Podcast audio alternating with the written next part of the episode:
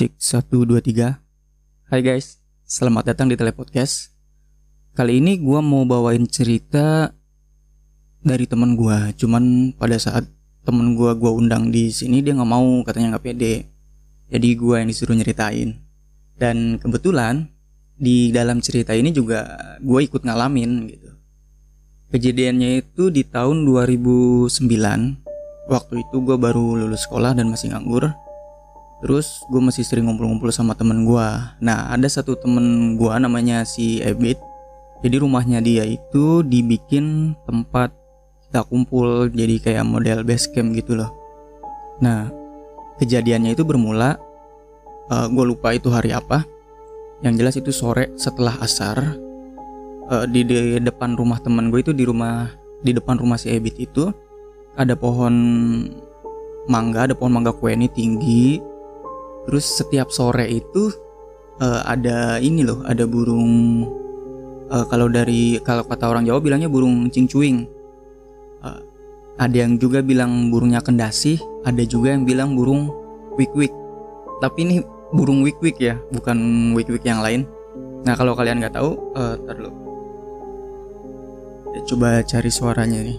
Jadi yang yang suaranya kayak gini loh. Bentar kita cari di YouTube dulu burung kendasi. Nah, ini ada nih. Nah, jadi suaranya kayak gini, guys.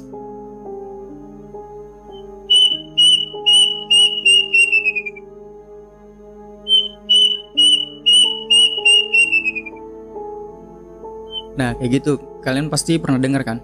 Dan katanya, mitosnya, kalau kita kalau ada burung ini di sekitar di daerah kita, di wilayah kita, di tempat tinggal kita, katanya sih bakal ada yang meninggal.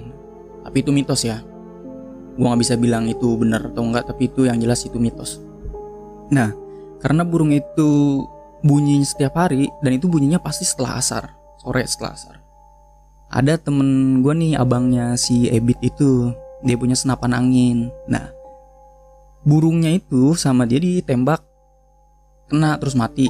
Nah pas jatuh katanya mau dipanggang terus dikulitin lah dicabutin bulu-bulunya. Ternyata pas bulunya udah dicabut-cabutin semua itu ya burungnya digeletakin gitu aja di depan rumahnya si Ebit gitu. Nggak nggak diapa-apain nggak dikubur nggak dibuang cuma digeletakin gitu aja. Nah oh iya uh, jadi si Ebit ini tinggal sendiri ya dia nggak tinggal sama orang tuanya jadi dia udah punya rumah sendiri gitu cuman masih lajang. Nah setelah kejadian itu, setelah kejadian abangnya si Ebit ini ngulitin si burung wik-wik itu, burung cingcuing, malam dua hari dua malam berikutnya setelah itu mulai ada peristiwa-peristiwa aneh nih di rumahnya si Ebit. Jadi kan gue sering ngumpul ya, jadi seminggu itu kumpul ya nggak pasti sih, yang pasti yang pasti sering gue kumpul di situ. Nah pada malam itu gua ada lima orang kalau nggak salah. Ada si Andri ada si Indra gua Ebit satu lagi sama si si Husen kalau nggak salah teman gua tuh berlima. Gua nginep tuh di rumah si Ebit. Nah, awalnya sih biasa aja sorenya tuh biasa aja. Nggak nggak gua nggak curiga. Gua nggak nggak ada rasa apa apa tuh pas sorenya. Cuman pada saat jam satu malam itu gue udah mulai ngerasa ada yang aneh gitu. Dan ternyata iya benar. Jadi di rumahnya si Ebit itu kan rumahnya tuh kayak ada di pagar tembok gitu. Rumahnya tuh dipagar pakai tembok cuman belum ada pintu gerbangnya. Nah gerbangnya itu dibatasin pakai rantai gitu loh guys. Pakai rantai yang dibentangin gitu. Nah pas jam satu itu gue denger tuh ada suara rantai kayak suara kerincing kerincing kerincing gitu. Nah gue mikirnya itu temen-temen gue yang lain gitu datang ya gue biasa aja lanjut nonton TV sama teman-teman gue dan itu teman gue juga dengar. Suara itu. Semakin lama suaranya kenceng. Makin ya lama lah suaranya gitu. Gue juga udah mulai kok ini orang buka buka pagar gitu buka rantai dari tadi nggak bisa nggak kebuka kebuka gitu merinding aja guys. Nah terus. Aduh. Nah terus gue lihat gue sih bareng-bareng bukan gue doang sendiri. Gua, uh, bareng-bareng gue lihat dari jendela. Ya ternyata nggak nggak ada apa-apa gitu di di di di luarnya itu nggak ada apa-apa. Nah gue ya udahlah gue gue mikirnya masih positif gue tuh. Gue mikir ya angin baling. Ya udah lanjut aja gue lanjut nonton TV sampai kami itu ketiduran semua. Terus di di hari berikutnya tuh di malam berikutnya gue nggak tahu selangnya berapa hari. Di malam berikutnya gue kumpul lagi tuh. Kali uh, pada saat itu gue berenam. Tapi masih sama orangnya gue si Andri si Indra si Husen sama si Ebit ditambah lagi temen gue si Wahyu satu lagi sama kegiatan kita cuma ngumpul-ngumpul gitu doang ngumpul nonton TV paling ngopi dan begadang sampai pagi. Nah terus di malam itu tuh ya sebelumnya udah gue ceritain juga masih Wahyu bahwa ada kejadian rantai itu cuman kita nganggapnya ya itu gitu nggak nggak mikir yang aneh-aneh. Nah di kejadian berikutnya bukan rantai lagi guys. Jadi gue tuh pada saat itu lagi main kartu lagi main kartu gue ber berenam gue lagi main kartu cuman si Wahyu udah tidur waktu itu. Gue lagi main kartu berlima. Gue ngedenger nih di luar bareng-bareng lagi sih dengernya. Gue ngedenger kayak ada buka suara keran gitu. Keran kayak dibuka dikocorin gitu. Kerucuk kerucuk kerucuk suara air keluar. Uh, eh, gue ya gue mikirnya paling ya orang lewat gitu. Numpang cuci tangan. Tapi kalau dipikir-pikir juga ya nggak mungkin orang cuci tangan. Masa masuk pagar rumah orang gitu buat numpang cuci tangan doang gue udah mulai parno tuh teman-teman gue juga udah mulai parno gue udah mulai inget lagi tuh sama yang kejadian rantai yang malam-malam sebelumnya awalnya gue nggak berani ngeliat nggak nggak berani nengok gitu dari jendela cuman si keran ini nyalanya lama kayak yang kebuka kayak orang ngidupin keran gitu lama kebukanya. Nah si Ebit kan tuan rumah nih, dia udah biasa di situ. Ya kita jadiin tameng lah, dia kita suruh keluar bareng-bareng cuman yang di depan si Ebit. Nah kita buka pintu. Nah kerannya ini di samping garasi mobil, jadi dari pintu depan ke garasi mobil itu kita jalannya ke sebelah sebelah kanan. Ya ke sebelah kanan jangan lumayan jauh juga dari pintu masuk ke keran itu kita jalan tuh kita ngeliat kita cek pas kita lihat itu di bawahnya itu nggak becek nggak nggak basah gitu. Nggak ada tanda-tanda bahwa keran itu kebuka. Astagfirullahaladzim kaget. Nah nggak ada tanda-tanda keran kebuka. Nah dari situ tuh kita mulai aduh udah mulai nggak beres nih uh, apa namanya perasaan kita lari, lari lah semuanya ke dalam rumah. Terus ya kita mulai berdoa lah sebisa kita. Kita berdoa doa semuanya terus ya udahlah kita berhenti main kartu kita mutusin buat tidur. Nah kita tidur tuh bangun pagi. Ceritalah sama si Wahyu. Ya karena kita udah dua kali nyeritain si Wahyu ya mulai percaya gitu. Terus di malam selang tiga malam tiga malam atau empat malam gitu. Nah kalau ini malam minggu. Malam minggu cuman kita berlima lagi nih si Wahyu nggak ada. Karena dia kan udah waktu itu udah eh bukan kerja deh. Dia di rumahnya buka steam. Jadi dia jarang jarang main. Nah pas di malam minggu itu sama kita masih ngumpul juga. Ngumpul main kartu. Cuman main kartu ini mah yang nggak judi. Main kartu. Malam kalau malam itu hawanya beda. Ya mungkin karena malam minggu di depan rumahnya si Ebit ini juga masih banyak orang yang lewat. Nah di ini nggak ada gangguan parah kayak malam-malam sebelumnya kayak suara rantai kayak suara keran dinyalain gitu nggak ada. Cuman kali ini ada suara ini loh. Suara ini ketawa. Suara si tante ketawa. Sih merinding. Ketawa dan itu ketawanya jelas banget si tante ini ketawa dari situ udahlah kita udah nggak berani ke mana-mana lagi. Bahkan kita ke kamar mandi aja saling antar gitu karena saking takutnya.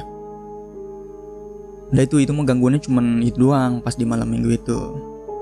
Nah kita di siangnya kita ngumpul sama abangnya si Ebit juga. Kita ngobrol kita ceritain semua kejadiannya dan kita belum ngeh nih bahwa dan gue belum belum ini juga sih belum belum menyangkut pautkan kejadian ini sama peristiwa yang penembakan si burung wik wik itu tadi. Gue masih biasa aja belum kepikiran ke situ gue nah gue cerita cuman kata ya kata abangnya si Ebit ya elah itu mah bohong kali katanya. Gue nggak tahu dia percaya atau pura-pura nggak percaya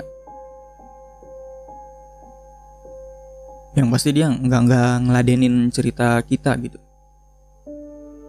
Terus di malam apa itu malam Kamis kalau nggak salah deh. Pas gue lagi nonton Liga Champion waktu itu. Nonton Liga Champion gue kumpul berenam lagi. Eh bertujuh deh. Sama si teman gue satu lagi si Yana. Nah ada si Yana tuh dia kumpul tujuh orang. Kita karena kita udah udah udah parno ya udah takut ada gangguan kayak gitu lagi. TV yang ada yang tadinya ada di ruang tengah kita pindahin ke kamar. Jadi ruang tengah di samping di pinggir ruang tengah itu ada toilet. Nah di samping toilet itu kamarnya si Ebit ini di sini nih. Nah dari ya TV itu dipindahin ke kamar si Ebit yang sebelah situ. Kita ya kita mikirnya aman gitu loh kalau ruangnya sempit tuh. Lebih sempit ruangannya kita lebih ngerasa aman gitu. Kita nonton lah tuh nonton Liga Champion. Terus sudah selesai alhamdulillah tuh nggak ada. Dari sore sampai selesainya Liga Champion itu nggak ada gangguan apa-apa. Kita takut mah ada rasa takut mah ada cuman ya nggak ada gangguan apa-apa. Dan kita mikir udah kali ya masa iya dia mau ngegangguin terus? Kita mikirnya udah itu udah udah nggak ada gangguan lagi. Kita matiin TV kita ngobrol-ngobrol sambil rebahan di kamar dan itu gue inget banget itu persis jam 3 jam 3 lewat lah setengah 4 kan. Di di samping ini kan ini kan tem, uh, tempat tidur nih. Ini tempat tidurnya si Ebit kan posisinya begini. Ini pintu nih.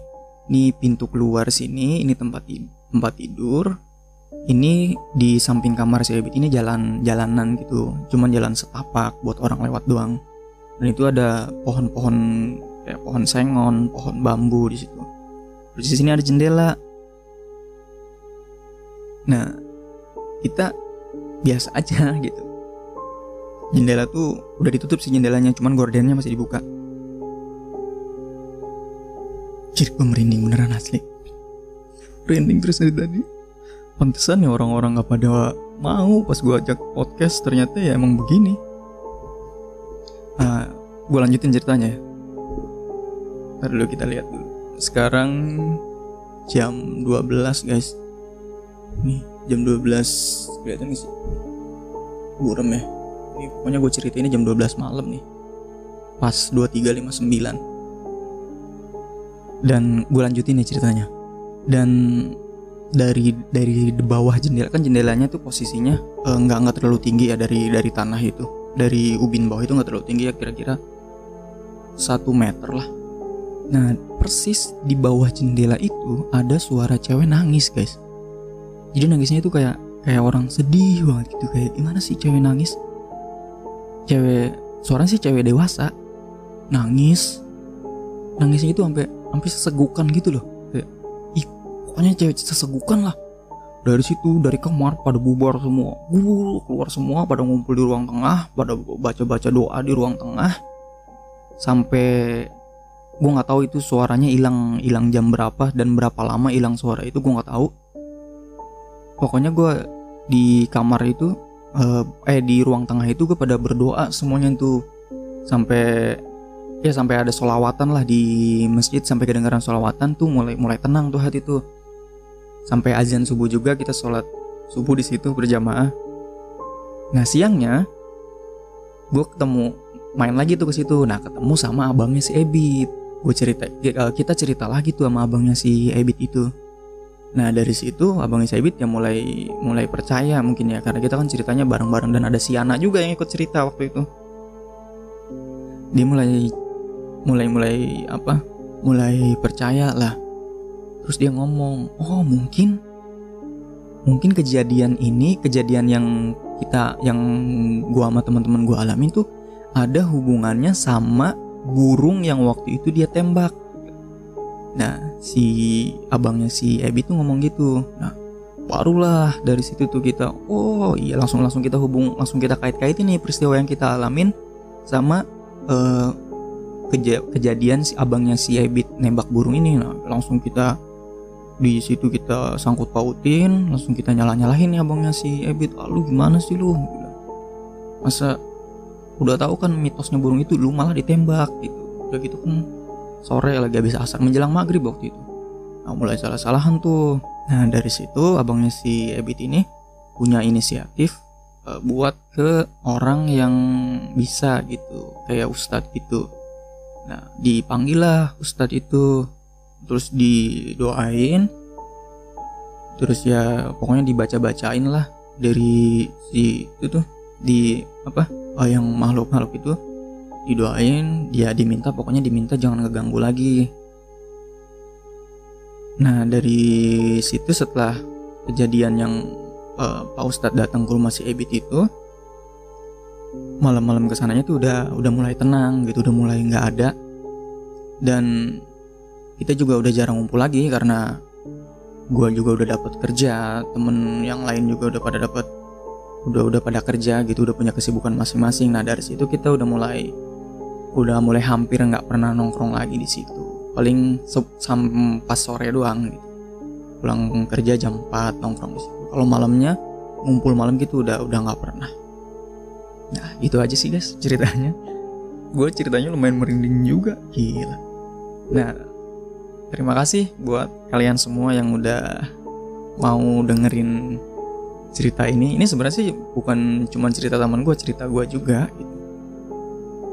Nah, terima kasih buat kalian yang udah dengerin cerita ini. Kalau kalian suka sama ceritanya silahkan kalian like. Kalau nggak suka boleh juga di dislike. Jangan lupa di subscribe di share.